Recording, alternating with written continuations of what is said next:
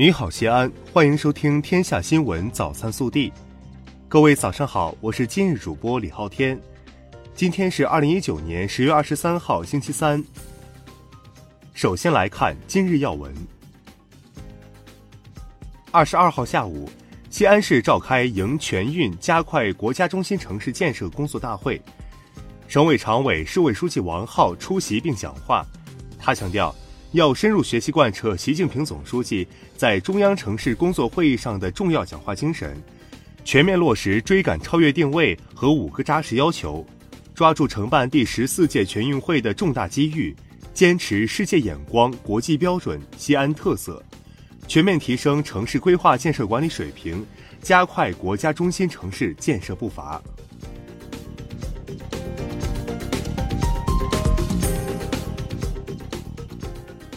本地新闻。二十二号下午，省委常委、市委书记王浩会见了太古地产行政总裁白德利。二十二号上午，市长李明远在农高会西安展区检查时强调。要大力推动农产品精深加工，努力打造农产品特色品牌，全力带动农民增收致富。二十二号晚，二零一九世界文化旅游大会西安之夜文化旅游推介会在我市举行，市长李明远致辞，来自二十六个国家的嘉宾代表、学者专家和众多业界精英将围绕文化旅游深度融合。创新发展、国际化和智慧旅游，促进产业转型升级等进行探讨交流。二十二号晚，西安之夜文化旅游推介会隆重举行，拉开了二零一九世界文化旅游大会的序幕。会上，关中平原城市群文化旅游合作联盟正式成立，并发布西安宣言。二十二号。第二十六届农高会在杨凌盛大开幕，这场被先进、新奇、美味点亮的现代农业科技盛会将在未来几天内持续为群众开放。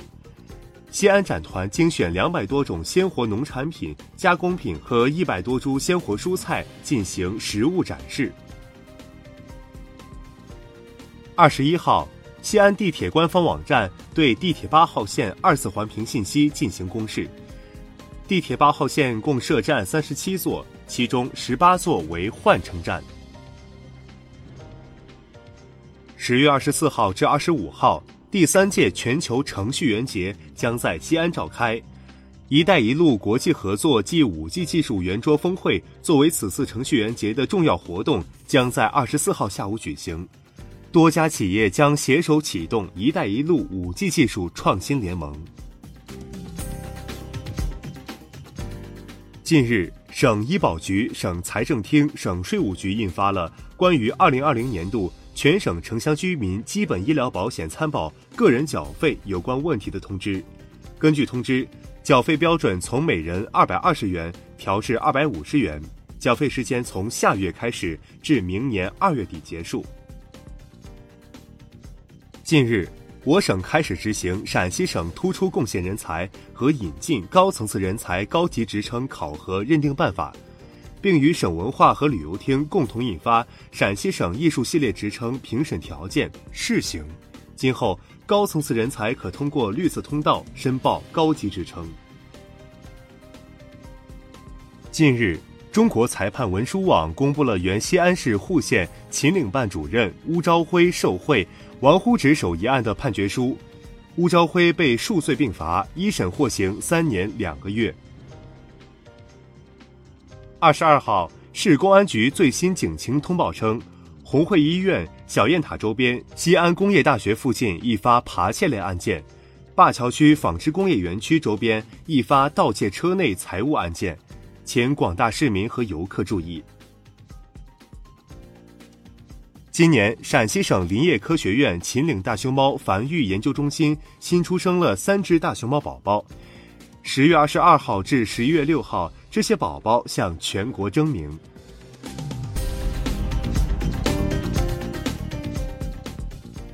暖新闻。十月二十号，二零一九西安国际马拉松赛当天，虽然秋雨纷纷，但丝毫不影响志愿者们的热情。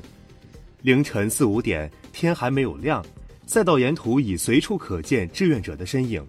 他们将各种补给物品摆放到位，做好随时为参赛选手提供帮助的准备。当每一位参赛者奋力奔跑的时候，有无数志愿者在尽全力为选手们保驾护航。志愿服务同西马赛事一样，成为一道亮丽的风景线。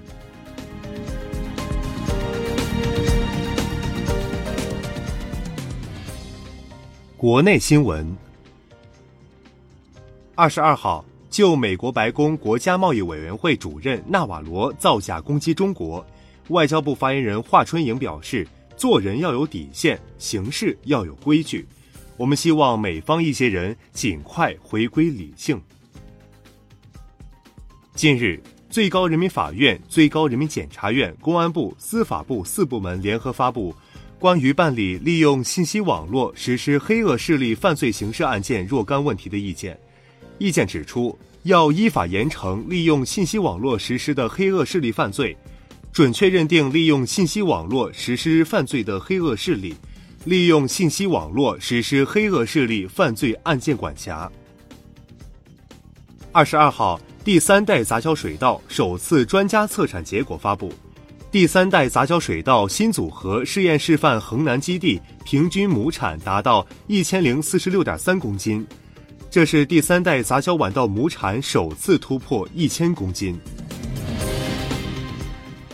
在国新办二十二号举行的新闻发布会上，工信部信息通信发展司司长、新闻发言人文库介绍，携号转网进展非常顺利，目前。天津、江西、海南、湖北、云南五个省份已经于九月十九号正式提供携号转网服务。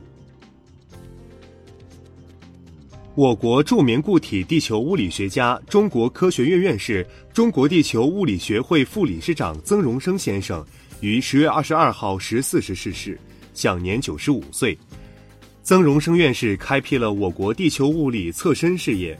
先后开展了深地震测深、天然地震观测、深地震反射等具有开创性的工作。今年是甲骨文发现一百二十周年。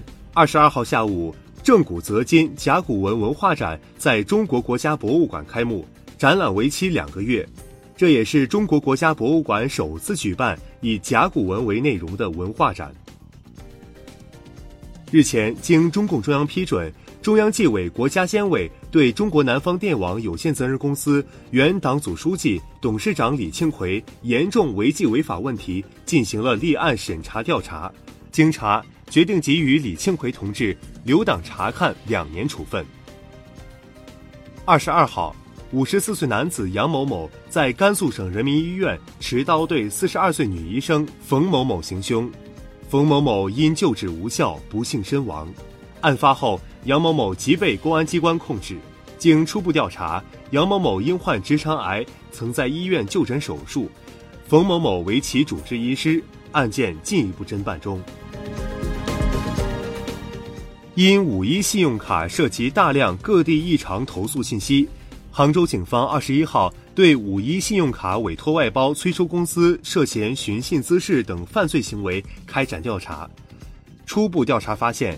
五一信用卡委托外包催收公司冒充国家机关，采取恐吓、滋扰等软暴力手段催收债务的行为，涉嫌寻衅滋事等犯罪。目前案件还在进一步侦办中。二十二号晚，正在武汉举行的第七届军人运动会迎来一场焦点之战。在当晚的女排决赛中，中国八一女排一比三不敌巴西女排，无缘军运会女排冠军。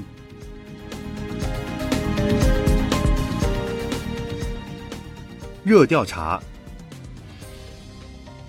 中国央行二十一号发布最新《中国普惠金融指标分析报告》称，截至二零一八年末，全国使用电子支付成年人比率为百分之八十二点三九，农村地区使用电子支付成年人比例也超过七成。